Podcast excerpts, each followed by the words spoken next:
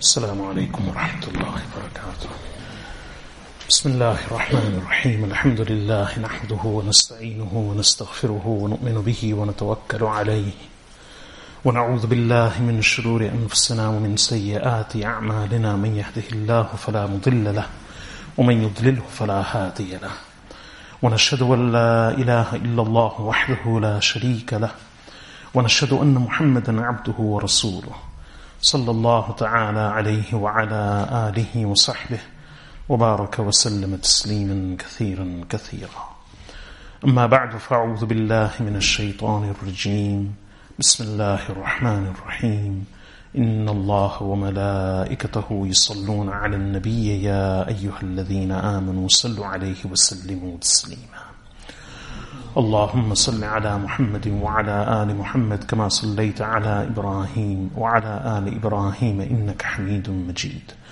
اللهم بارك على محمد وعلى آل محمد كما باركت على إبراهيم وعلى آل إبراهيم إنك حميد مجيد Respected listeners, we gather for the monthly spiritual gathering And today, insha'Allah, I'll be speaking about tawadu', humility. Some time ago, I spoke on the topic of pride, haughtiness, and arrogance. And in contrast, how we should fear that, refrain from it, try to eradicate pride from our characters and in contrast, how we should try to instill humility. So I focused on kibr and ujb, meaning pride, haughtiness, self conceit, on that occasion. Today, I'll be focusing on the opposite, which is tawadu', humility. There are many words in the Arabic language which describe this emotion, and trait and characteristic, khumul, tawadu'a. Many different words, all of them point to the same thing, which is to be simple, meek, lowly, humble, not only before the Creator but also before creation. Allah loves those who are humble, just as people love those who are humble. And no one likes an arrogant person. Least of all Allah subhanahu wa ta'ala. Allah says in the Quran, إِنَّهُ لَا يُحِبُّ الْمُسْتَكْبِرِينَ Verily, He does not like those who are arrogant. In another verse, إِنَّ اللَّهَ لَا يُحِبُّ كُلَّ مُخْتَالٍ فَخُورٍ Indeed, Allah does not like any swaggering, boastful person. In another verse, وَاللَّهُ لَا يُحِبُّ ما أصاب من مصيبة في الأرض ولا في أنفسكم إلا في كتاب من قبل أن نبرأها إن ذلك على الله يسير لكي لا تأسوا على ما فاتكم ولا تفرحوا بما آتاكم Allah la yuhibbu kulla mukhtalin fakhur. Again, Allah does not like any swaggering, boastful person. And to say Allah does not like an arrogant person is to put it mildly. For Allah disliking someone is immense. That person is removed from Allah's mercy, is the target of Allah's displeasure, wrath, and anger. So when the Quran says Allah does not like an arrogant person, Allah does not like a boastful, swaggering person, that's putting it mildly.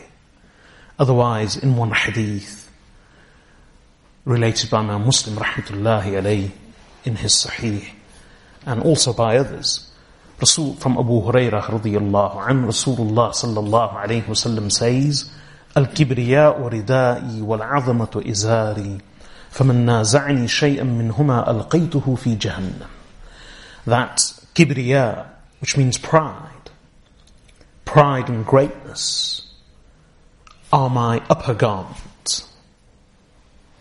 Pride is my upper garment. While other and greatness is my lower garment. So whoever tries to snatch any of these two from me, or anything of the two from me, al فِي جَهَنَّمْ jahannam, I shall throw him into Jahannam. And in one narration of the same hadith by Imam al-Hakim in his al-Mustadrak, the wording is, أَصَمْتُهُ Allah says, whoever tries to snatch any one of these two from me, قَصَمْتُهُ I will break him. And in other narrations, "Wala ubali," And I do, I, I do not care, or I will not care. So when the Quran says he does not like the boastful, arrogant person, that's putting it mildly. Otherwise, in reality, Allah subhanahu wa ta'ala breaks such a person, both in the dunya and in the akhirah. And Allah subhanahu wa ta'ala will fling him into Jahannam. And one of the reasons is that, or the main reason why Allah dislikes an arrogant person, is that just like in the dunya, we are all possessive what doesn't belong to someone else, what belongs to us, we will not allow anybody to gain a share of that. No one can appropriate our wealth, our possessions, our belongings. No one can take away something, whether brazenly or stealthily, because it belongs to us. And the whole world recognizes that right. That if something belongs to someone, no other person can unlawfully deprive them of that. Otherwise it's theft, it's thuggery, burglary, it's stealing, it's misappropriation, all the different phrases that we have for such an act. And everyone frowns upon, to, frowns upon it, regardless of religion. Even a simple thing like copyright, intellectual copyright, someone's thoughts, someone's mental, intellectual output. Even they are protected by copyright.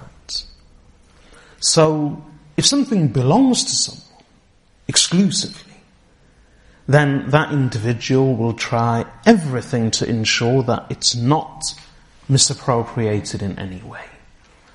Well, in a similar manner, Allah subhanahu wa ta'ala has some unique exclusive attributes. And one of them is, as he describes in the hadith, azama, greatness, majesty, pride. Being proud is forbidden for the creation, but it's an attribute of Allah subhanahu wa ta'ala. In Surah Al-Hashr, where Allah mentions His names and attributes, one of them is, He says, Allah, اللَّهُ الَّذِي لَا إِلَهَ Allah?" الملك القدوس السلام المؤمن المهيمن العزيز الجبار المتكبر It says He, Allah, besides whom there is no God. Al-Malik, He is the King, the true sovereign. Al-Quddus, the pure, the giver of purity. As-Salam, the one of peace, the giver of peace. Al-Mu'min, the one who grants security. Al-Muhaymin, the dominant. Al-Aziz, the Almighty. Al-Jabbar, the enslaver. Al-Mutakabbir, the proud. So the later attributes here are very different to the earlier ones. Allah describes Himself as being Al-Muhaymin, Al-Aziz, Al-Jabbar, Al-Mutakabbir the dominant, the almighty, the enslaver. Al Jabbar, one of the meanings of Jabr is to enforce, to compel. And a further meaning is to enslave. In fact, Allah addresses the Messenger sallallahu alaihi wasallam in one of the verses of the Quran says, وَمَا أَنْتَ عَلَيْهِمْ بِجَبَّارٍ فَذَكِّرْ بِالْقُرْآنِ مَنْ يَخَافُ وَعِيدٍ That, O Messenger of Allah, you are not an enforcer over them. Therefore, remind through the Quran whoever fears my, fears my threat. So Allah is telling the Messenger sallallahu alaihi wasallam that even though you are the Messenger of Allah, you are unable to, and nor are you obligated to enforce the teachings of religion on anyone. The most, even though you are the messenger of Allah, the most you can do is remind, admonish, advise through the Quran. So whoever's heart and mind are open, they will be receptive to the message. If they aren't, then you shouldn't, and ultimately you can't and you won't be able to compel them. In another verse, telling the Messenger sallallahu alaihi wasallam, تُكْرِهُ النَّاسَ حَتَّى يَكُونُوا مُؤْمِنِينَ What will you compel the people until they become believers? Even the Messenger of Allah sallallahu alaihi wasallam could not compel or enforce. So the, one of the meanings of the word jabbar is to enforce, just as Allah says, وَمَا أَنْتَ عَلَيْهِمْ بِجَبَّارٍ O Messenger, you're not a jabbar over them, meaning an enforcer. And for Allah, the meaning of jabbar is that He is an enforcer, and indeed He is an enslaver, enslaver in the sense that His creation are slaves to Him. So the dominant one, the Almighty, the enslaver, Al Mutakabbir, the proud. Kibr, pride, entitlement, entitlement to be worshipped, to be praised, to be feared, to be proud, to be boastful.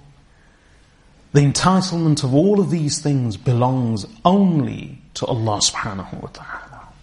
In fact, our whole Quran begins with these words. Alhamdulillah Rabbil Alameen.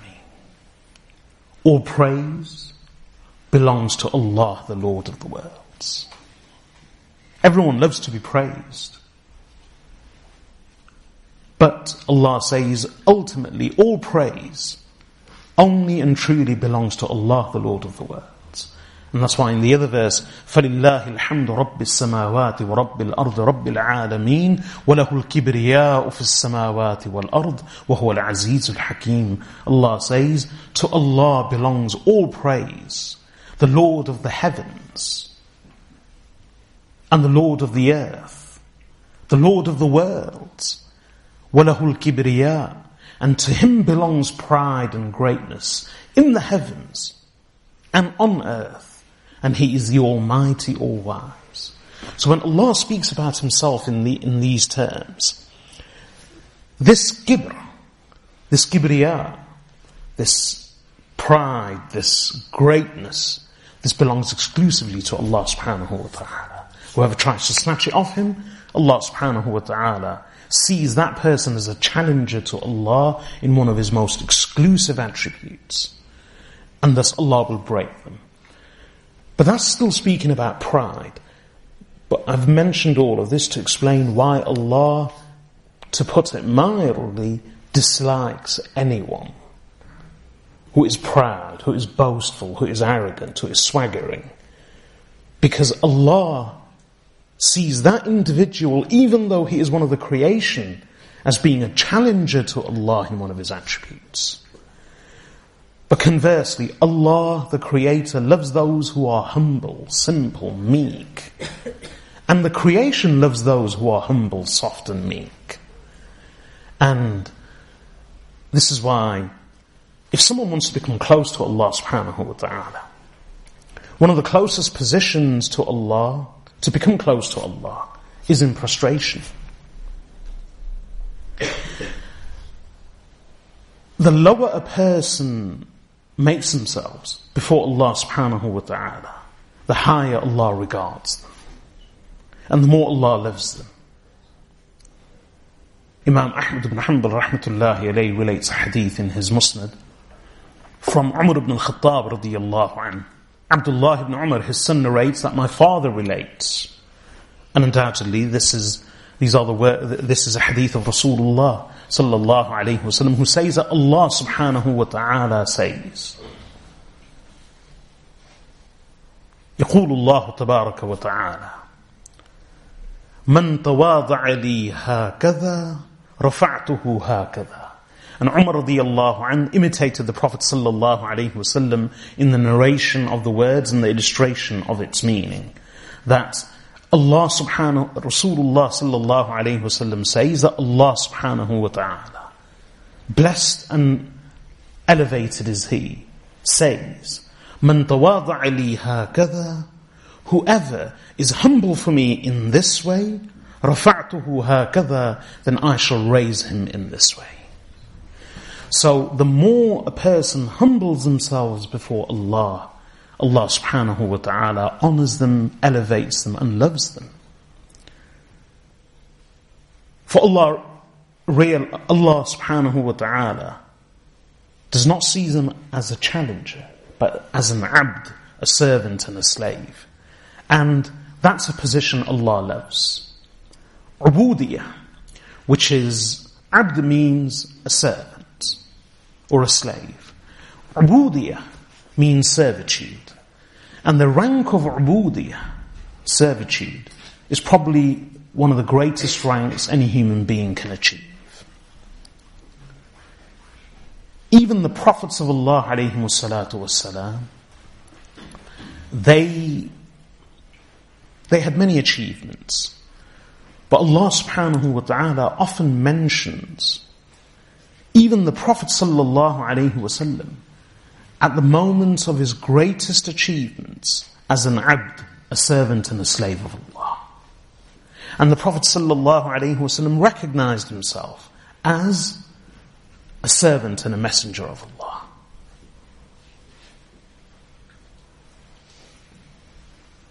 In fact, even in the Shahadatain, what do we say?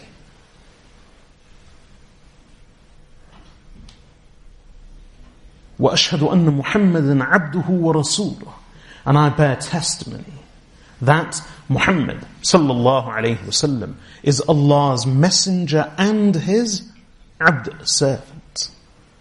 Prophet sallallahu alayhi wasallam told the Sahaba radiyallahu anhum, do not flatter, praise and elevate me.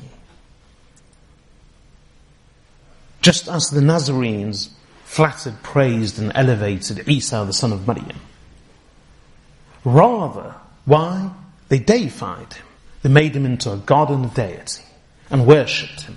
Rather, the Messenger sallallahu alaihi wasallam says, "Of me you should say Abdullah wa Rasuluh, Allah's servant and messenger." So the Prophet ﷺ recognized himself as being an abd, a servant of Allah, in the hadith of Heraclius. We covered the hadith in which it was mentioned that when the Prophet ﷺ wrote a letter to Heraclius, he was the, the emperor of the Byzantine Roman Empire.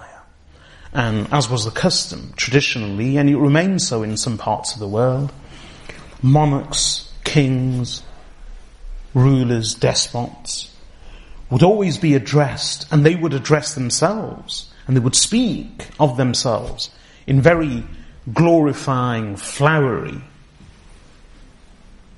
flattering terms, and give themselves all sorts of titles.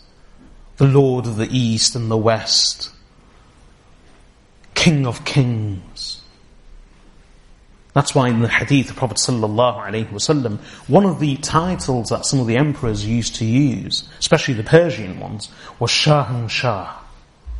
Shah means king, ruler or emperor. And Shahanshah Shah means the emperor of emperors, the king of kings, the sovereign of sovereigns. So the Prophet ﷺ actually said, do not say Shahanshah, Shah.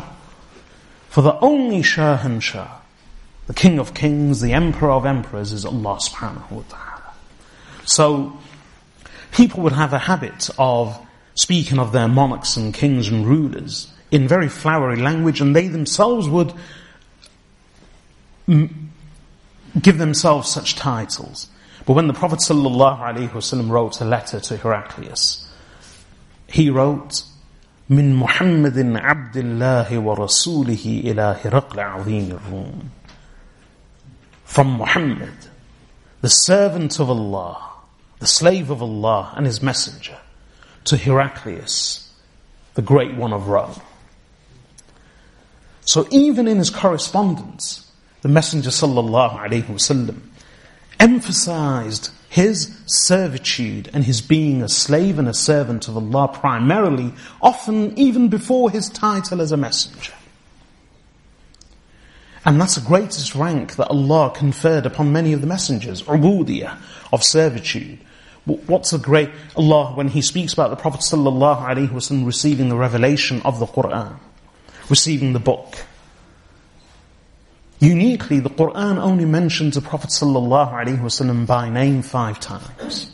Four times as Muhammad and once as Ahmad. But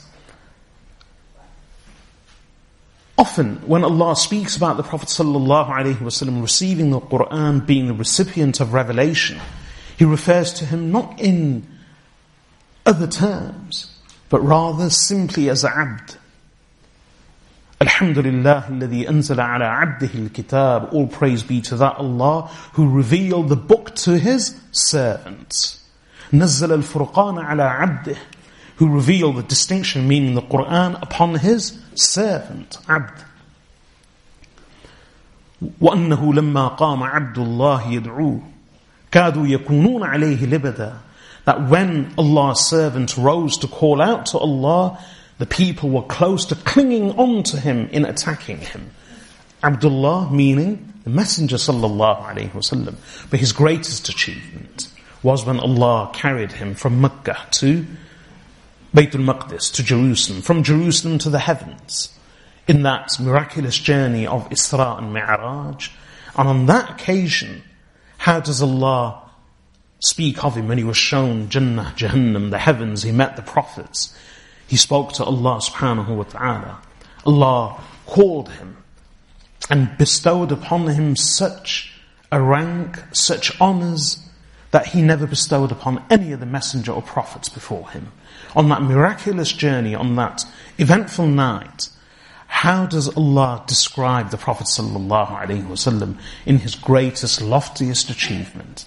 He says, سبحان الذي أسرى بعبده ليلا من المسجد الحرام إلى المسجد الأقصى. That glorified be that Allah who carried his abd, his servant by night. From Al-Masjid Al-Haram to Al-Masjid Al-Aqsa. So the prophets of Allah, especially the Prophet Muhammad sallallahu alaihi wasallam, when they were at their greatest, Allah subhanahu wa taala conferred upon them the title of Abd. And very tellingly, even the Prophet Isa, the son of Maryam, alayhi salam, who has always been hailed, not always though, who for some time after him, but for a very long time now, has, has been hailed as God, the Son of God, one of the Holy Trinity, and worshipped and prayed to as a God. Even that Isa, the son of Maryam.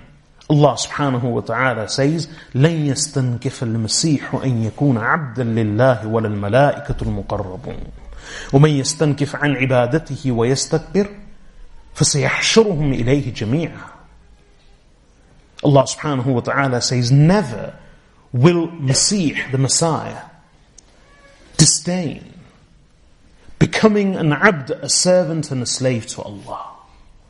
And neither will the angel, the closest angels, and whoever disdains the worship of Allah and is arrogant, Allah will soon amass all of them unto Himself. So the verse says that even that Isa, the son of Maryam,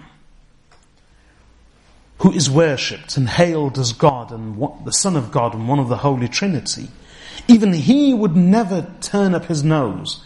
Even he would never disdain or turn away from becoming a servant of Allah. I've mentioned the story before that there was a young man who was a Christian and he was looking into Islam and he was attracted by the religion. He was reading the Quran, studying Islam, and he became convinced of the monotheism of Allah, the truthfulness of Islam, and he was ready to embrace. But there was one obstacle, one great obstacle that prevented him from actually embracing Islam and that was that he had been a devout Christian. And as part of his devoutness and his devotion to his religion and Isa, the son of Miriam Jesus, that he had always viewed as God, he expressed his feelings in this way that till today, or till the moment I stopped worshipping, as a Christian. I always hail Jesus as God, the Son of God, one of the Holy Trinity. And he had such a lofty and high rank in my view, since I worshipped him, I prayed to him. He was my Lord, my Saviour. Now, if I embrace Islam, of course I abandon the worship of Jesus, but at the same time, my heart and mind are just unable to accept and be comfortable with the thought of suddenly and drastically reducing Jesus from the position of God, one of the Trinity and the Son of God, to a lowly, humble servant like any other servant of God. He said, my mind and heart, my very being, just couldn't accept that. And this was the obstacle. It was something emotional. It was a mental block.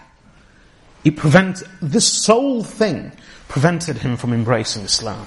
But he continued his search and continued to read the Quran until he came across this verse.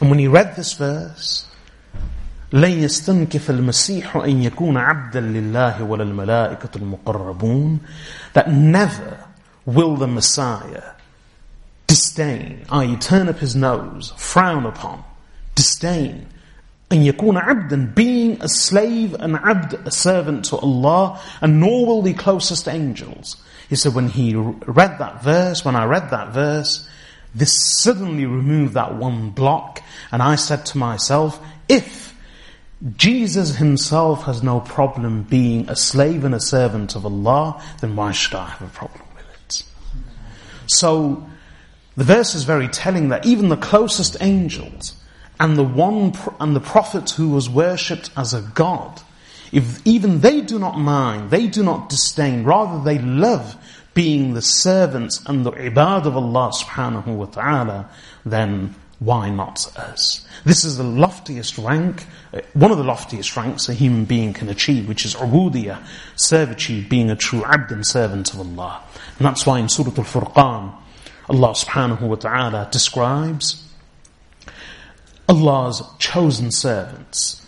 And there's a long section which says, وَعِبَادُ الرَّحْمَنِ الَّذِينَ يَمْشُونَ عَلَى الْأَرْضِ هَوْنًا وَإِذَا خَاطَبَهُمُ الْجَاهِلُونَ قَالُوا سَلَامًا That when, and, and the true servants, وَعِبَادُ الرَّحْمَنِ The true servants of the gracious one, are those.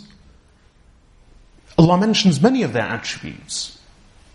They spend their nights in prostration and in standing before their Lord.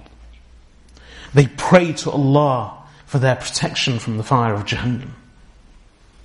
They spend well in charity in the way of Allah. They abstain from idolatry, from immora- immorality, indecency, from sins. And if they ever do commit a mistake, then suddenly they return to Allah. So Allah mentions many of their beautiful attributes of worship, of prayer, of charity, of vigil at night, of repentance. But Allah begins all of these qualities, Allah begins all of these attributes with humility. Allah says, وَعِبَادُ الرَّحْمَنِ الَّذِينَ يَمْشُونَ عَلَى الْأَرْضِ هَوْنًا The true servants of Rahman, the gracious one, are those who walk upon the earth lightly. هَوْنًا They walk humbly upon the earth. وَإِذَا خَاطَبُهُمُ الْجَاهِلُونَ قَالُوا السَّلَامَ When the ignorant address them, they say a thing of peace. They say a thing of peace. It doesn't just mean they say Assalamu alaikum, because even that can be said very dismissively. So if someone's arguing, and a person very arrogantly and dismissively says Assalamu alaikum and walks off, that in itself can exacerbate the problem. Rather, whatever they say, they say something of peace to calm the situation, to pacify the other person, to diffuse the situation. They say a thing of peace. They speak humbly, softly. So they walk humbly. They speak softly. Allah mentions many of their attributes, but before all of them, before their worship, their prayer, their charity, their vigil, Allah mentions their humility, their humble walk and their humble gait and humble speech. So these are the, uh, the ibad, the servants of Rahman. Allah describes His chosen ones as ibad amongst the rest of creation. Allah speaks of His messengers as ibad. And indeed they were. The prophets of Allah والسلام, have always been the most humble ones. The humblest in everything. Even though when one looks at their position, their achievements, the, their multitudes of followers. One would expect a normal human being, not the messengers, but any other human being, to be proud and arrogant, to be full of self conceit on such occasions. But remarkably, the greater the achievements of the messengers, the greater their humility. So much so that we have the examples of the Prophet Sulaiman alayhi salam, the Prophet Yusuf alayhi salam, the example of our own Prophet Muhammad sallallahu alayhi wasallam, the Prophet Sulaiman alayhi salam. It's mentioned about the Prophet Dawood alayhi salam. Allah gave him kingdom. But at the same time, the Prophet sallallahu alayhi wasallam says, ما أكل أحد طعاما قط خيرا من أن يأكل من عمل يديه وإن نبي اللَّهِ Dawood كان يأكل من عمل يديه. Prophet sallallahu alaihi wasallam says, no one has ever consumed any food better than that which his own hands have earned. I.e., one should work and strive for one's livelihood, not depend on the charity of others. And then the Prophet wasallam continues that never has anyone consumed or ate any food which is better than that food which is at by earning with the hard work of his hands. And then he continues in the hadith, and verily, even the prophets of Allah, Dawood, would eat from the effort and the work of his own hands. So Allah had given kingdom to the Prophet Dawood alayhi salam. Allah had bestowed wisdom and knowledge and prophethood and kingdom upon him. He was a king and a prophet. And yet, even in that position of being a monarch, an absolute ruler, with the wealth of the nation at his feet, the Prophet Dawood alayhi salam would consume his food with the effort and the earning of his own hands. His son Sulaiman alayhi salam, Allah gave him kingdom and immense power. Allah made the winds subservient to his command, as is mentioned in the Quran. And Sulaiman alayhi salam, along with his father, was not just given knowledge, wisdom, and prophethood, but Sulaiman alayhi salam says, the Quran says, وَلَقَدْ آتَيْنَا دَاوُدَ وَسُلَيْمَانَ عِلْمًا وَقَالَ الْحَمْدُ لِلَّهِ الَّذِي فَضَّلَنَا عَلَى كَثِيرٍ مِنْ عِبَادِهِ الْمُؤْمِنِينَ And verily we did bestow knowledge upon Sulaiman and Dawood. Dawood and Sulaiman. And both of them, father and son, both prophets said, Alhamdulillah, All praise be to that Allah who gave us privilege and preference over many of his believing servants. So again, praise to Allah for everything that they had received. And that's the first message of the Quran. The Quran begins with Alhamdulillah Rabbil Alameen. And then the Quran says, وَوَرِثَ سُلَيْمَانُ دَاوُودَ وقال يا أيها الناس علمنا منطق الطير وأوتينا من كل شيء إن هذا لهو الفضل المبين And Suleiman inherited and he Suleiman succeeded Dawood in everything in kingdom, in prophethood, in knowledge, in wisdom.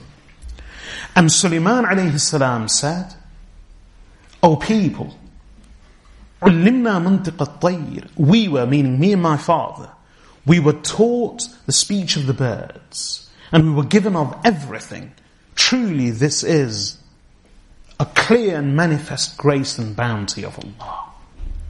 So, they were given so much power, along with their knowledge, their kingdom, their prophethood, their treasures, wealth and riches. Suleiman alayhi salam and his father were also taught the speech of the birds. Despite being given so much, and then the Quran they, they were forever praising and grateful to Allah. And then the Quran mentions a story which illustrates this.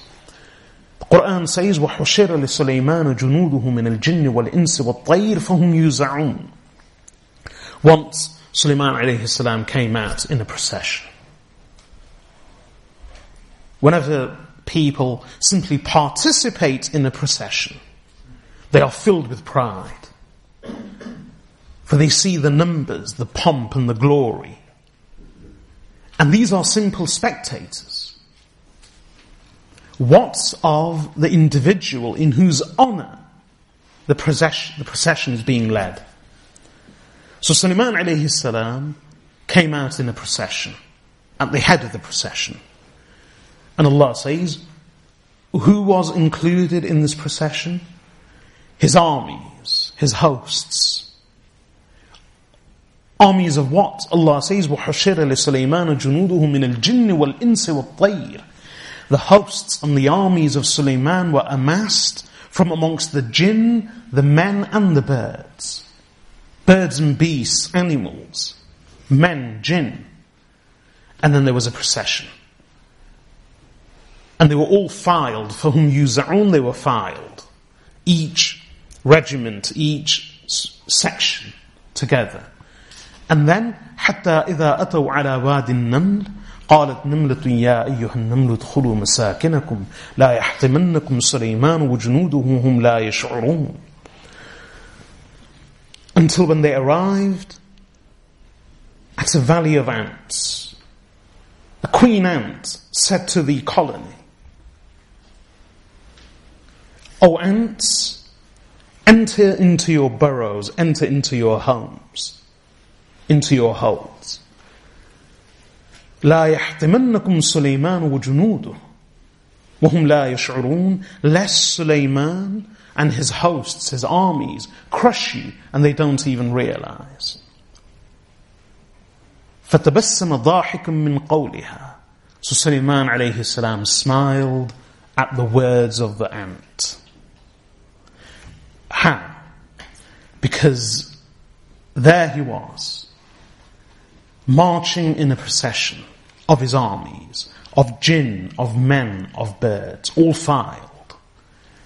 Allah had made subservient to his command the winds, so that even in the depth of a f- distant valley, even in the depth of a valley, when one ant spoke and communicated to the other ants, the wind, subservient to his command, carried and conveyed the speech and the communication of the ants to his ears, and by the knowledge of the speech of birds and animals that Allah had given him, he clearly understood its words.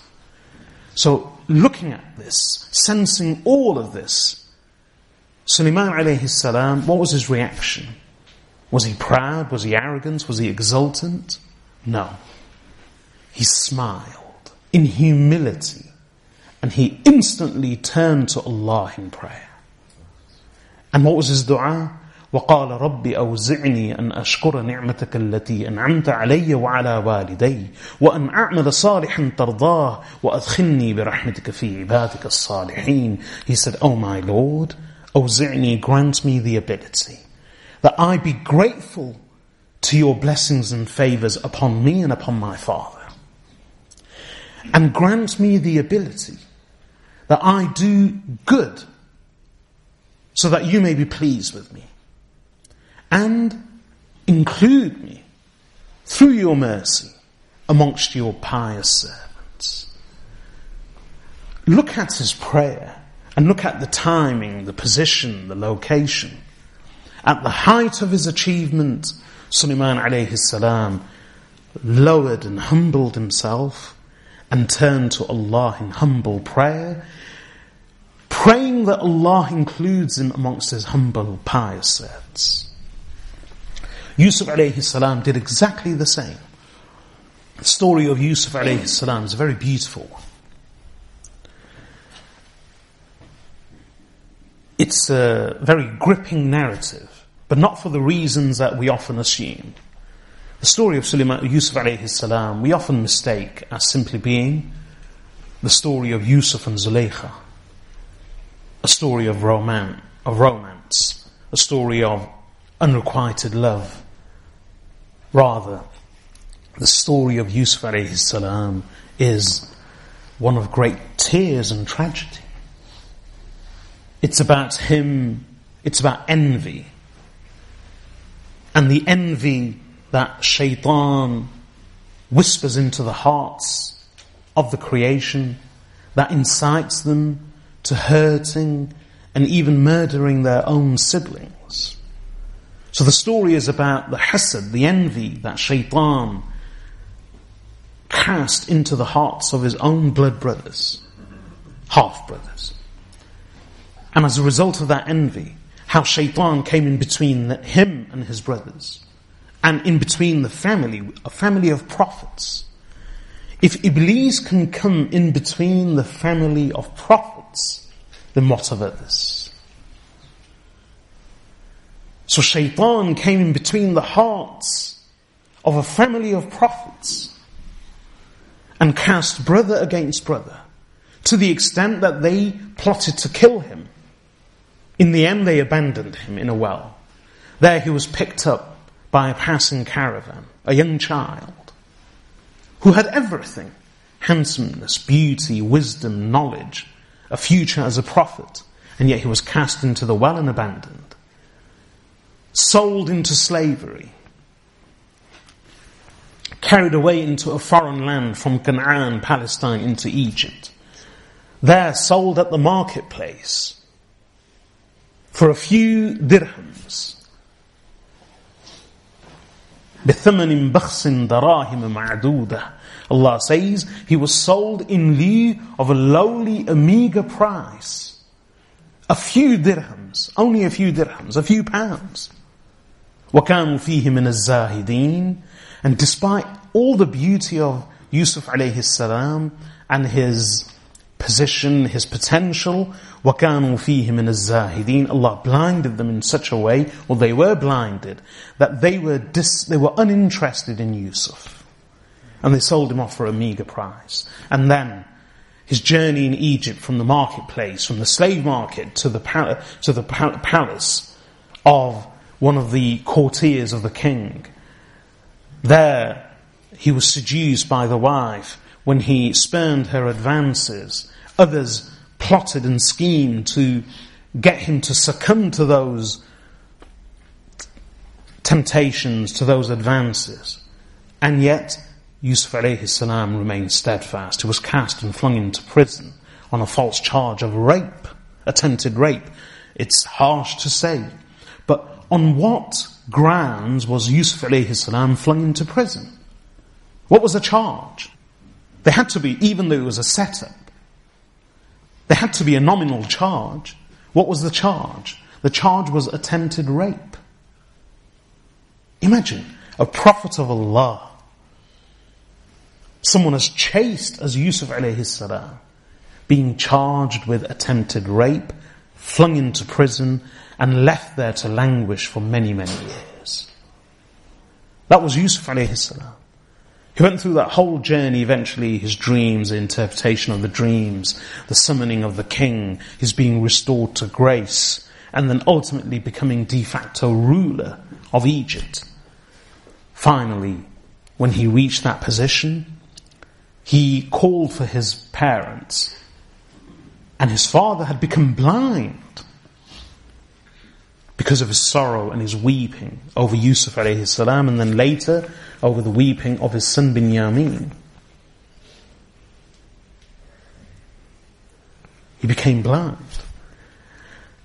His, his sight was restored when he was brought to Egypt, the father and mother and the brothers. When the parents and the whole family visited Yusuf alayhi salam upon his call and they came into the royal court and there Yusuf alayhi salam was enthroned upon Egypt his brothers recognized his position and fell prostrate before him. And he raised his parents upon the throne. And then, imagine how he must have felt. That child who had been plotted against by his own brothers and abandoned and eventually sold, he sees those brothers prostrating before him. He who was at one time sold, sold into slavery at the marketplace in Egypt, he is now Lord of Egypt. And Shaitan, who came in between his family, now his family is once again a loving, caring, single unit, all come together. How do you think he felt? That achievement, that relief after grief, Yusuf alayhi salam turned in absolute humility, even though his brothers were prostrating before him. And he saw his dream of childhood come true, and this was the interpretation. He saw the live fulfillment of the interpretation of his dream as a child. His dream was fulfilled. It should have been a moment of great pride Rather, Yusuf alayhi salam turned to Allah just like Sulaiman alayhi salam.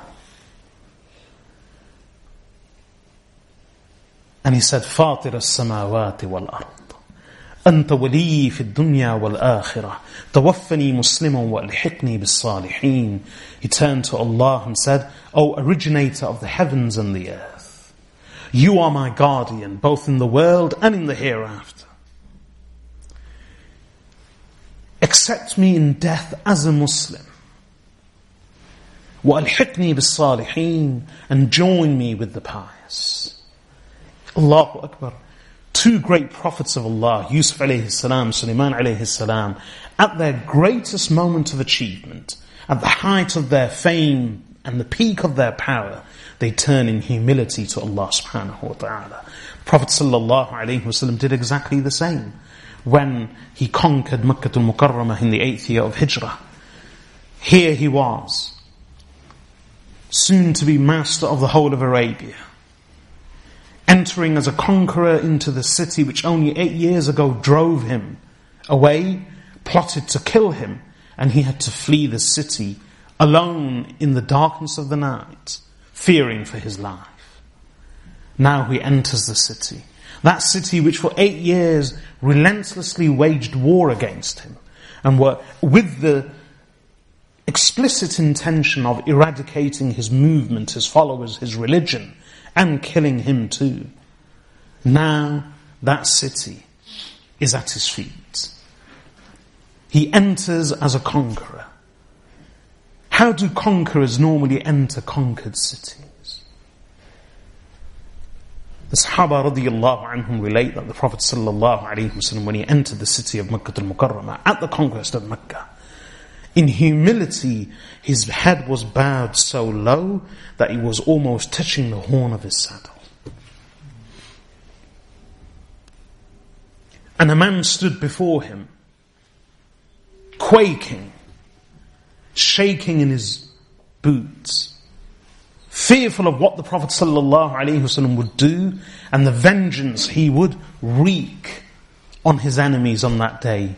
Rather, the Prophet ﷺ, the man was brought to him and he was quaking, shaking.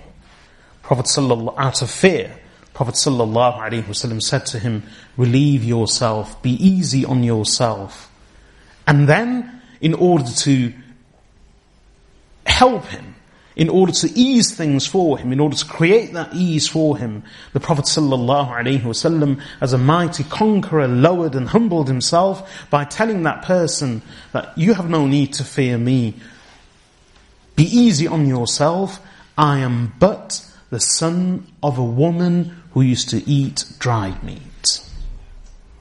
And that was Rasulullah sallallahu alayhi wasallam on the day of conquest. Speaking of Yusuf alayhi salam, the people of Quraysh asked him that, O oh Muhammad, what will it be this day? How will you treat us? He said to them, I say to you what Yusuf said to his brothers. لا تثريب عليكم اليوم يغفر الله لكم وهو أرحم الراحمين This day there will be no retribution against you. Rather, Allah will forgive you and He is the most merciful of the ones who show mercy. Every prophet of Allah in the height of their power, at the height of their achievements, they were the most humble before Allah subhanahu wa ta'ala. The Prophet Sulaiman alayhi salam, the Prophet Yusuf alayhi salam, the Prophet Muhammad sallallahu alayhi wa sallam, and the Prophet sallallahu alayhi wa humility was such that it, it shames his own followers. And inshallah, I won't speak much about the humility of the Prophet ﷺ today because we won't have time, but I'll devote one session entirely to the specific topic of the humility of Rasulullah ﷺ. So, ubudiyah, servitude is the greatest rank that Allah bestows upon any of His servants, be they normal people or the messengers of Allah. And we have been commanded by Allah Allah loves those who are humble. The messengers of Allah are humble. The Prophet ﷺ was a supreme example of meekness, of humility and simplicity, and his followers have been commanded to be as humble as he was. In a hadith related by Imam Muslim rahmatullahi alayhi in his Sahih, from a companion Iyad ibn Himar radiyallahu an, Rasulullah sallallahu wasallam says, وإن الله أوحى إلي أن تواضعوا حتى لا يفخر أحد على أحد ولا يبغي أحد على أحد صَلَّى sallallahu alayhi wasallam says that Allah revealed to me the instruction for all the people أن تواضعوا not just to the Prophet sallallahu alayhi wasallam but it's a collective instruction وَإِنَّ اللَّهَ أَوْحَى إِلَيَّ أَن تَوَاضَعُوا And indeed Allah revealed to me an instruction that, أَنْتَوَاضَعُوا All of you be humble. حَتَّى لَا يَفْخَرَ أَحَدٌ عَلَى أَحَدٍ وَلَا يَبْغِي أَحَدٌ عَلَى أَحَدٍ So that one of you is not boastful over the other. And one of you does not transgress against the other. Boastfulness is, we love to boast and it's a betrayal of our true feelings. We say we are humble, but we praise ourselves, and that betrays our self-conceit. We say we are humble, we believe we are humble, we deny that we are arrogant. One of the first signs of arrogance is a denial of arrogance. Someone says, I am not arrogant. That in itself is the denial of arrogance. We are volatile within, we are unpredictable. As human beings, we always have shaitan with us. Every one of us has a shaitan as a companion. And through the constant incitement of that shaitan, who whispers and blows into us, we are always feeling, yeah, we are volatile, so sometimes we feel down in the dumps. We feel subdued. And that's all to do with the nafs. The only reason we feel subdued is because the nafs is robbed of what it wants. And the nafs, what, what's the nourishment? What's the food of the nafs? The body wants to be nourished by food and drink and enjoyment. Sorry, the, the nourishment of the body is food and drink and the bestial pleasures of the flesh. The nourishment of the mind is inquiry, science, learning, knowledge, inquisit- in- inquisitiveness, the answering of questions, mental stimulation. That's the enjoyment of the mind. That's the nourishment of the mind. The nourishment of the body is different to the nourishment of the mind. And the nourishment of the food of the soul, the food of the mind is knowledge, anything which is intellectual and stimulating. Entertainment, that's the food of the mind. Entertainment is not the food of the body, it's the food of the mind. Pleasure, bestial pleasures, food and drink, these are the food and the nourishment of the body. But the soul has food as well. The soul has its own nourishment. The good soul, the ruh, its nourishment is the spirituality of Allah and His Messenger sallallahu alaihi wasallam and the Quran.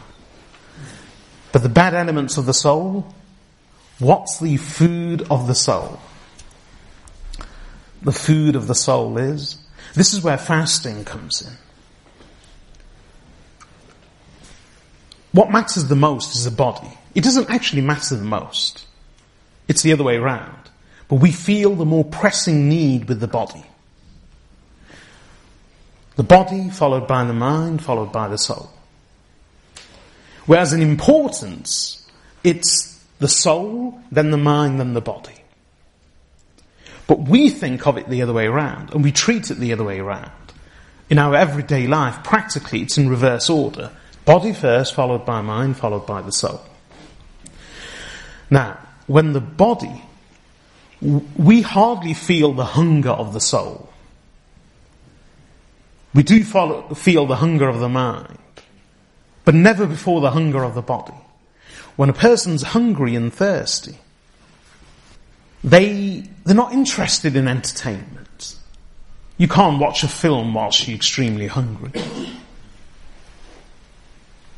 And forget about spirituality or loftier things. So when a person's hungry, they want to feed themselves.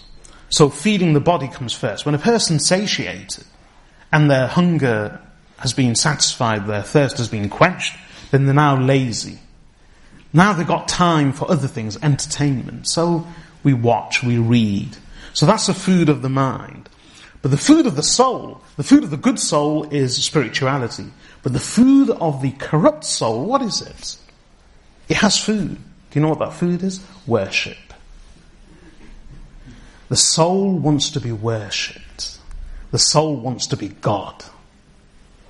That's a craving of power. That's why people who, we have food and drink for the day, but we're never happy. We want more. People who are very rich, they've got palatial homes, they've got expensive cars, they've got all the money in the world that they would ever need or their families would ever need. They've got all the food and drink and clothing and accommodation they want, but they want more. They're always trying to be important. Why would a very rich person want to be important? We think that we want to be important so that we may become rich. That's not true. It's the other way around. Even when a person is rich, they see their riches as a means to importance. They want to become. We, in our shallow thinking, initially we think money is a goal in itself, but ultimately it's not a goal. Money is just a currency. That's why don't ever be deceived by some people who are not interested in money. We may think they're very pious because they're not interested in money at all. So you go to someone, they say that you, you've got a problem. And they say to you, yes, you have got a problem. And do you know what the cause is? Someone's done sorcery on you. Someone's cast a spell on you. How do I treat it then? I'll, I'll treat it for you. Oh, what's your charge? No charge. I won't take any money. So you immediately think, mashallah, I'm not saying all of them are like this, no. I'm just saying that so even though sometimes we have to be careful. The ones who turn down money are a bit more sublime in their thinking. Because ultimately, money is a currency, it's not a goal in itself. If someone wants something from you, they can pay you and then they can buy whatever they want from you. And that's it, you both go your separate ways. But if someone turns down money, and instead of money, they're not interested in your money, they're interested in your heart and mind. Their nafs wants your heart and mind. Once their nafs has your heart and mind, you are enslaved. You are caught up. Why, then your money belongs to them as well. If your heart and mind belong to them, your money belongs to them too. So the nafs, even people who are rich, they want to be important. Why be important? Because that's what the nafs wants. The nafs wants to be adored, worshipped, adulated. This is the true challenge with Allah subhanahu wa ta'ala. The nafs challenges Allah. That's what Allah in the Quran says, Have you seen one who takes his nafs as his God besides Allah? So, Allah subhanahu wa ta'ala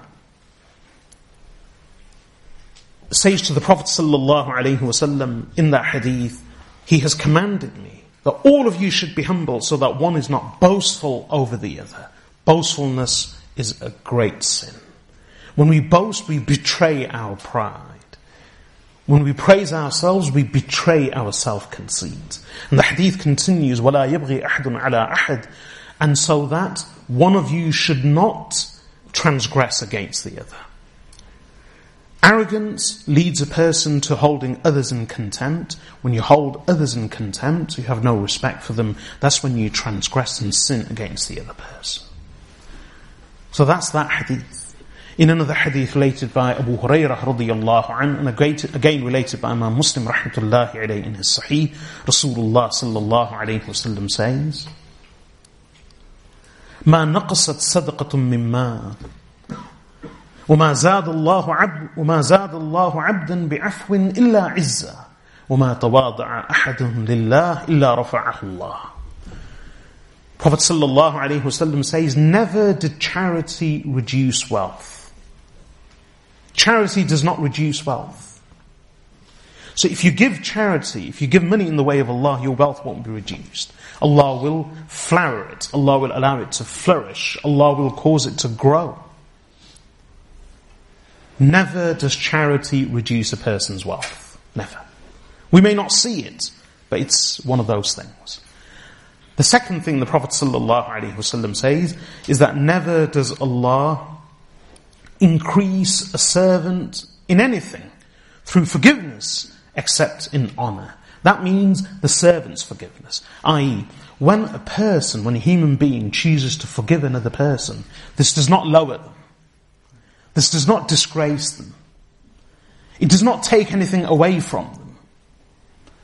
If someone says, please forgive me, sincerely, if that, if a, if a person forgives the other, for any wrongdoing, for any slight, for any offence, for any crime. If a person forgives the other, it doesn't reduce them. It doesn't take anything away from them. It doesn't make them small. They don't lose anything. Sometimes we hold on to our anger and we refuse to forgive because we feel a sense of loss. But forgiving is relieving. Forgiving is liberating. It takes a lot of energy to hold on to rage and anger and hatred. When a person forgives, the burden is lightened. And most importantly, the Prophet ﷺ says, when a person forgives, Allah subhanahu wa ta'ala does not reduce the person in any way, rather Allah actually increases them in izzah and in honor.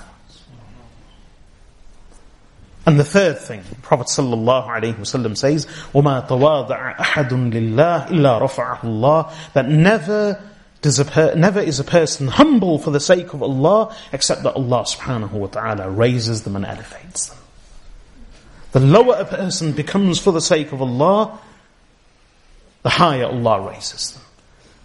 And there's a hadith related by Imam Ahmad ibn Hanbal in his Musnad from Umar radiallahu anhu, which I quoted earlier, that he quoted the Prophet sallallahu alayhi wasallam who said, Allah subhanahu wa ta'ala, Allah tabaraka wa ta'ala says, من تواضع لي هكذا رفعته هكذا that whoever is humble for me like this, I shall raise him like this.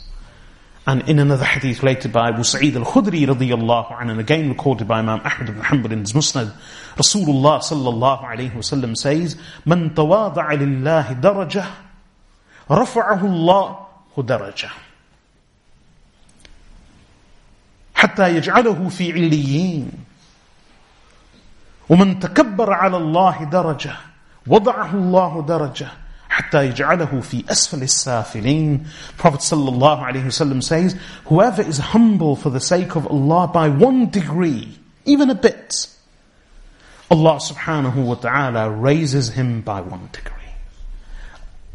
Until, because he continues to be humble, so whoever is humble for the sake of Allah by one degree, Allah raises him by one degree, حَتَّى يَجْعَلُهُ فِي Until Allah subhanahu wa ta'ala places him amongst the elite.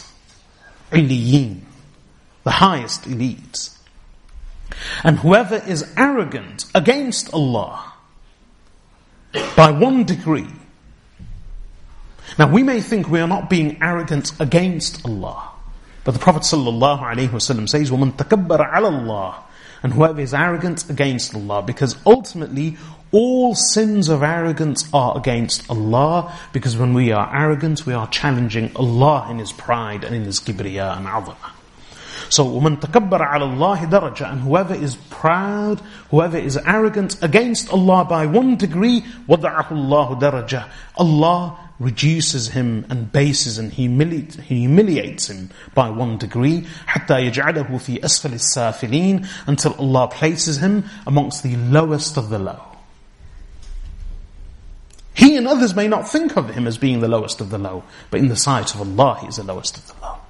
That's a hadith of Imam Ahmad ibn Hanbal's Musnad from Abu Sa'id al-Khudri radiyallahu And those who are humble, Allah loves them. Allah praises them. And Allah has stored great rewards for them. In the Quran, in one verse, Allah subhanahu wa ta'ala says, وَبَشِّرِ الْمُخْبِتِينَ الَّذِينَ إِذَا ذُكِرَ اللَّهُ وَجِلَتْ قُلُوبُهُم وَالصَّابِرِينَ عَلَى مَا أَصَابَهُمْ وَالْمُقِيمِ الصَّلَاةِ مِمَّا رَزَقْنَاهُمْ يُنْفِقُونَ Allah subhanahu wa ta'ala says, and give glad tidings to the mukhbiteen. And who are the mukhbiteen?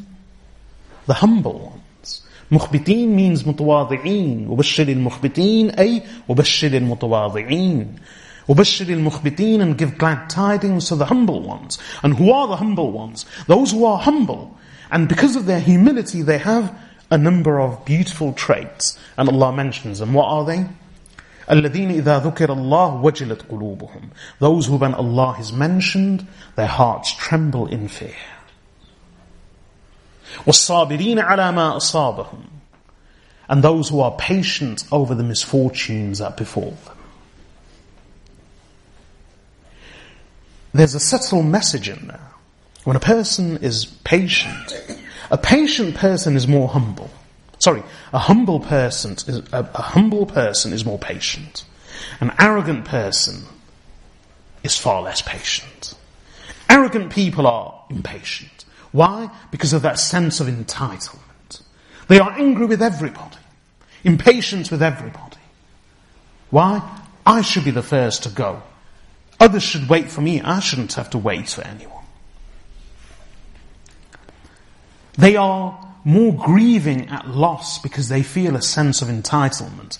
If a good opportunity misses them, they are angry because they feel, I deserve that. I should have had that.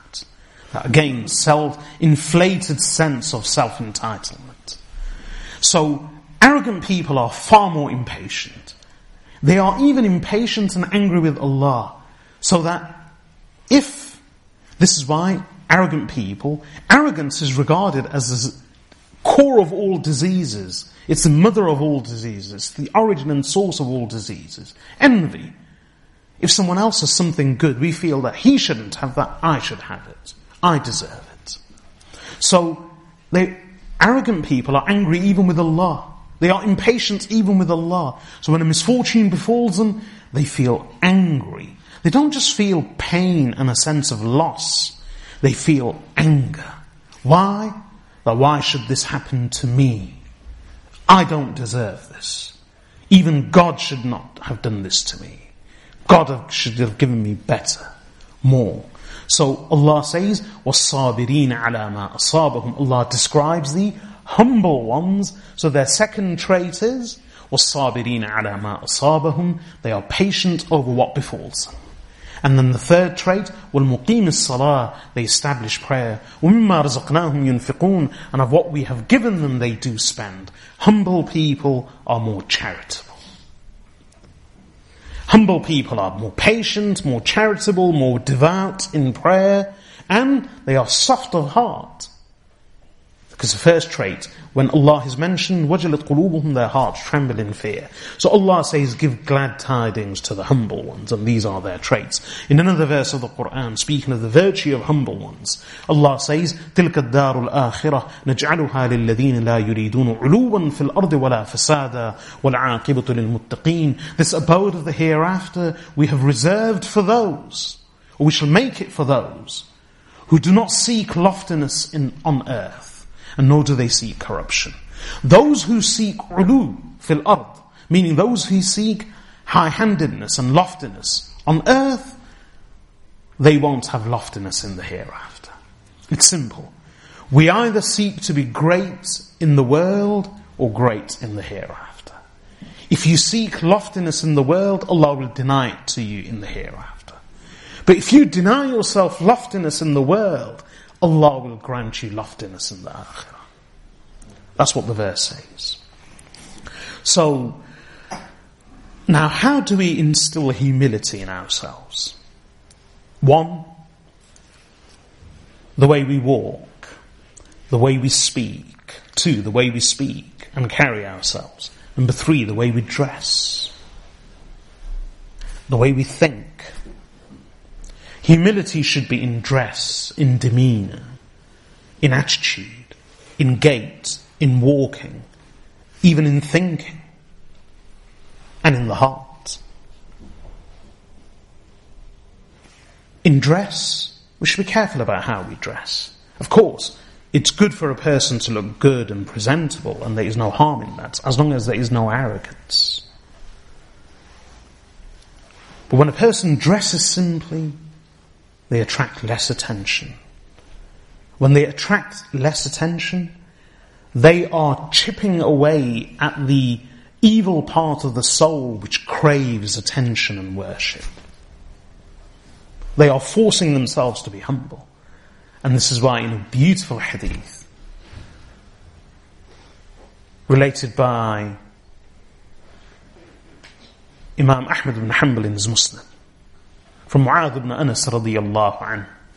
Rasulullah sallallahu alayhi wa sallam says,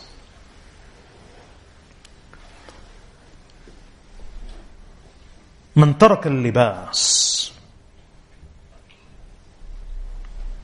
وهو يقدر عليه تواضعا لله تبارك وتعالى دعاه الله يوم القيامه دعاه الله تبارك وتعالى يوم القيامة على على الخلائق أو على رؤوس الخلائق حتى يخيره في حلل الإيمان أيها شاء. Prophet sallallahu alaihi wasallam says, whoever leaves wearing certain clothes, even though he can, so he has the clothes, or he has the means and the wealth to purchase them, but he doesn't. Why? The Prophet ﷺ says, Whoever man, ترك اللباس وهو يقدر عليه تواضعا لله تبارك وتعالى Whoever leaves aside wearing certain clothes, even though he can and has the ability, why does he do that? Out of humility for the sake of Allah, the Blessed, the Almighty, the Lofty. Then what will happen? On the day of resurrection, Allah will summon this individual, ala ru'us al-khalaiq, over the heads of the whole of creation, before the whole of creation. And then Allah subhanahu wa ta'ala summoning him before the whole of creation, because he abandoned a certain item of clothing in the dunya, Rasulullah sallallahu alayhi wasallam says Allah will summon him before the heads of the whole of creation until he presents him with the suits of Iman that he can have any one of them that he chooses. Suits of Iman, fi حلل حتى يخيره في You leave aside wearing a suit in the dunya out of simplicity and humility. Allah will dress you in a beautiful suit before the whole of creation in the hereafter. That's out of humility and simplicity. Speaking of humble clothes, Again, in the hadith related by Imam Ahmad ibn Hanbal in his Musnad from Abu Umama radiyallahu an, Rasulullah sallallahu alayhi wasallam said, was Sahabi radiyallahu an says, Abu Umama says, once we were discussing the dunya with the Prophet in front of the Prophet sallallahu alayhi wasallam, meaning the companions amongst themselves, they were discussing the world, the dunya. So the Prophet sallallahu alayhi wasallam said to them, "Ala tasmaun, ala tasmaun." إن البذاذة من الإيمان إن البذاذة من الإيمان He said addressing the companions Don't you listen? Can't you hear? Simplicity i.e. badava means being unkempt, not really looking after yourself in appearance and in clothes. So he said, in al badava, simplicity, i.e. in appearance and in clothing, is from Iman. Indeed, sim- he repeated it twice. Indeed, simplicity, in appearance and clothing, is part of Iman. In al badadat min al Iman. This is why Allah loves those who are humble, who look humble, who dress humbly.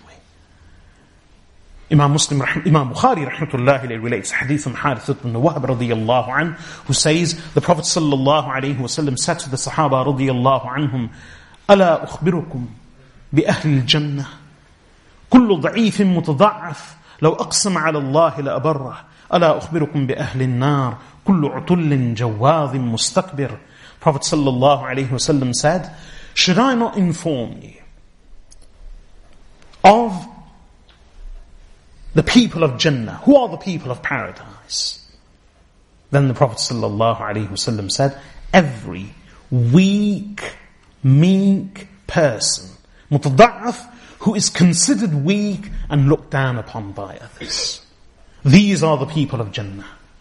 Should I not inform you of the people of the fire? Then the Prophet ﷺ said, كُلُّ عُتُلٍ جَوَّاظٍ مُسْتَكْبِرٍ Every utul, vulgar, harsh-tongued person, jawad, swaggering, every foul tongued, harsh, jawad, swaggering, mustakbir, arrogant person. These are the people of Jahannam. Those who swagger, those who are boastful, those who speak harshly, and those who are arrogant. And let the arrogance show in their swagger, in their gait, in the way they walk.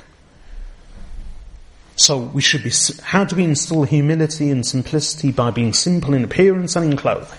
One, not craving attention and denying our nafs the attention that it craves. By being humble and soft in speech.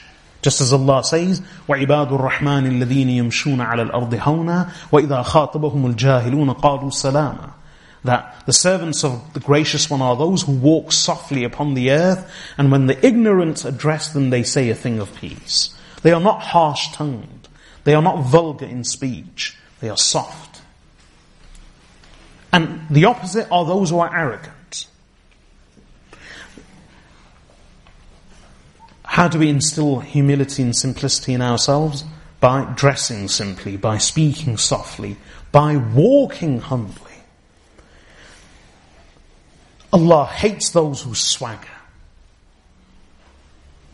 with a protruding chest, the lifting of the shoulders, walking with a swagger, with great movement of the shoulders, with head held up high. Allah, Allah hates this walk. Once in battle, the Prophet ﷺ saw a man who walked proudly with a protruding chest, with a swagger, and he marched towards the enemy. Prophet ﷺ said, looking at him and the other Sahaba who were with him, he said, that walk is the most detested and resented walk and hated walk in the sight of Allah, except in battle. Otherwise, Allah hates that walk. And the verses are mentioned at the beginning. Inna Allah la yuhibu كُلَّ مُخْتَالٍ fakhur. Allah subhanahu wa ta'ala quotes in the Quran. Allah says in Surah Al-Isra, وَلَا تَمْشِ فِي الْأَرْضِ مَرَحًا And do not walk upon the earth, مرحا exultantly. Do not walk with pride. Do not walk haughtily. Do not walk being exultant. Because when a man walks in that manner, how does he walk? With head lifted up high, with the stomping of the feet, with a swagger. So a person walks hard, raising, lifting, and stamping one's feet hard. Lifted shoulders, lifted head, with a swagger. So Allah describes that walk and Allah says, إِنَّكَ لَن تَخْرِقَ الْأَرْض You will never rip the earth. وَلَن تَبْلُغَ الْجِبَالَ طُولًا Nor will you ever reach the height of the mountains. Why mention that in relation to walking? Immediately. وَلَا تَمْشِ فِي الْأَرْضِ مَرَحًا إِنَّكَ لَن تَخْرِقَ الْأَرْضِ وَلَن تَبْلُغَ الْجِبَالَ طُولًا That do not walk upon the earth exultantly. You will never rip the earth, nor will you reach the height of the mountains. It's because when you walk in that manner, it's almost as though you lift your head so that you can be as high and as tall as the mountains. And you walk hard with the stamping of the feet in such a manner that you believe that the stamping of your feet will open up the earth beneath you. Allah hates that walk. And that's why Luqman alayhi salam advised his son. How did he, what did he tell him? وَلَا تصعِر خَدَّكَ لِلنَّاسِ وَلَا تَمْشِ فِي الْأَرْضِ مَرَحًا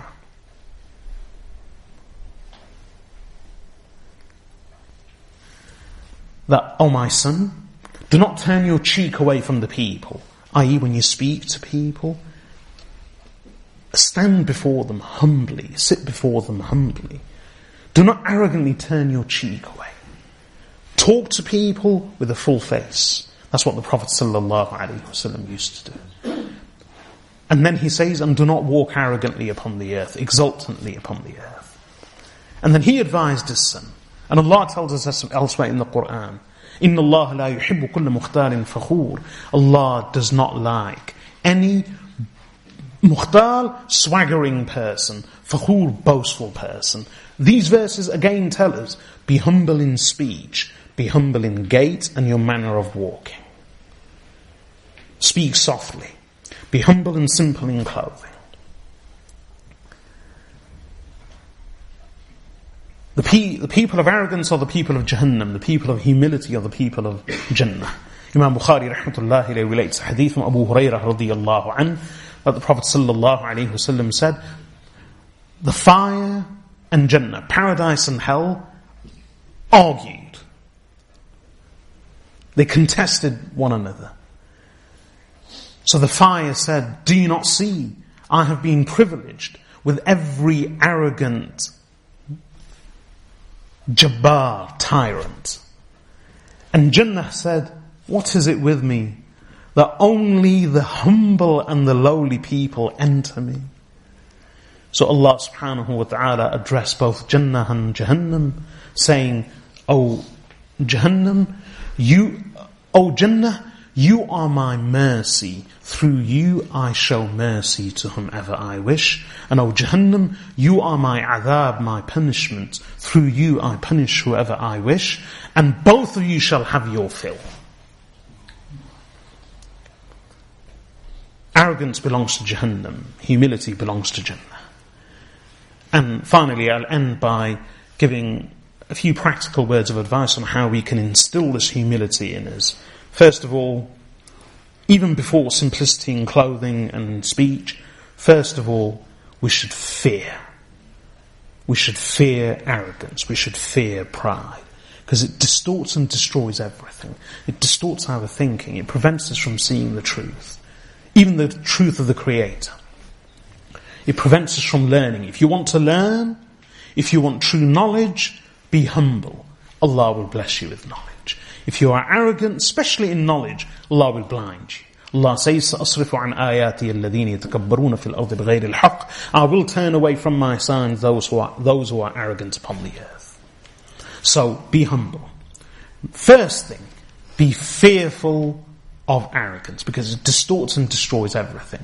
Imam Ahmad bin Hanbal narrates a hadith from the son of Abdullah ibn Auf radiallahu an Abu Salama, who says that the two companions, Abdullah ibn Amr ibn al-As and Abdullah ibn Umar, the son of Umar ibn al-Khattab, both of them met at Marwa, the hill of Marwa in, uh, in Makkah al-Mukarramah, near al-Masjid al-Haram.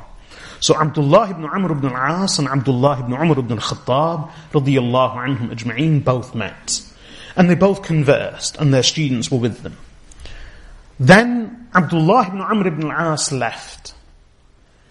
And Abdullah ibn Umar ibn al-Khattab radiyallahu anhu remained standing there weeping at the hill of Marwa. So they said to him, O oh, Abu Abdurrahman, why do you weep? What makes you weep thus? He said, Abdullah ibn Amr just informed me that he heard the Messenger sallallahu alayhi wasallam say, من كان في قلبه مثقال حبة من خردل من كبر أكبه الله على وجهه في النار that he heard the messenger of Allah sallallahu alaihi wasallam say whoever has a mustard seed's weight of arrogance in his heart, of pride in his heart, Allah will fling him flat on his face in the fire of Jahannam. So Abdullah ibn Umar radiallahu anhu was standing there at the hillock of Marwa near Al Masjid al Haram weeping. The lesson from this, we should fear pride. Just as the Sahaba radiallahu anhum feared it, it reduced them to tears. We should fear it. And in our fear, we should seek Allah's protection from pride. And how do we do that? وقال ربكم ادعوني استجب لكم ان الذين يستكبرون عن عبادتي سيدخلون جهنم داخرين Allah says and your Lord has said in the Quran, Allah says, وَقَالَ رَبُّكُمْ ud'uni, And your Lord has said, Call out to me, pray to me, I will answer your prayers. And whoever is too arrogant to pray to me, whoever is too arrogant to call out to Allah, they shall soon enter Jahannam lowly and in disgrace. So, how do we seek protection from arrogance? In our fear of arrogance, we should be fearful of pride. How do we seek protection from pride? By praying to Allah. Just as the Prophet ﷺ would pray to Allah. Ibn Majah and Ahmad ibn Hanbal both relate in their books from Abdullah ibn Mas'ud radiallahu an, that the Prophet ﷺ said, اللهم إني أعوذ بك من الشيطان الرجيم وهمزه ونفخه ونفثه That, O oh Allah, I seek your protection and I seek refuge in you from the accursed and rejected shaitan and from his hums, his touch, which means madness. wanafheh, and his blowing, which means pride. wanafheh, and his spitting, which means poetry. Uh, the, the, explanation of all three things was given by Abdullah ibn Mas'ud radiyallahu an. Otherwise, the dua of Rasulullah sallallahu alayhi wasallam was simply, Allahumma inni a'udhu bika min ash-shaytanir rajim, wa hamzahi wa nafkhihi wa nafthih. O oh Allah, I seek refuge in you from the accursed devil, from his and from his touch, and from his blowing, and from his spitting. And then Abdullah ibn Mas'ud radiallahu anh explained the meaning of all three. The touch of shaitan is madness. The blowing of shaitan is pride. And the spitting of shaitan is poetry. Undesirable poetry. Rapid poetry. That's how they used to recite poetry. So the blowing of shaitan, this is why I said earlier that every one of us has a shaitan with us who blows into us. And that blowing into us makes us proud. We feel proud because of the nafkh and the blowing of shaitan. So even Rasulullah sallallahu sought refuge in Allah and His protection from the blowing of shaitan, which is pride. So we should make dua in that manner. We should be humble in our dress and our appearance, humble in our gait, our manner of walking, humble in our speech. And we should fear it, just as the Sahaba radiallahu anhum feared it. And finally, we should take an example from the humility and the simplicity of the Sahaba radiallahu anhum and that of Rasulullah sallallahu alayhi wasallam. And um, I'll leave that till another occasion, inshallah, in one of the upcoming speeches, I will devote the whole session to the topic of the humility of the Prophet sallallahu alaihi wasallam and his noble companions.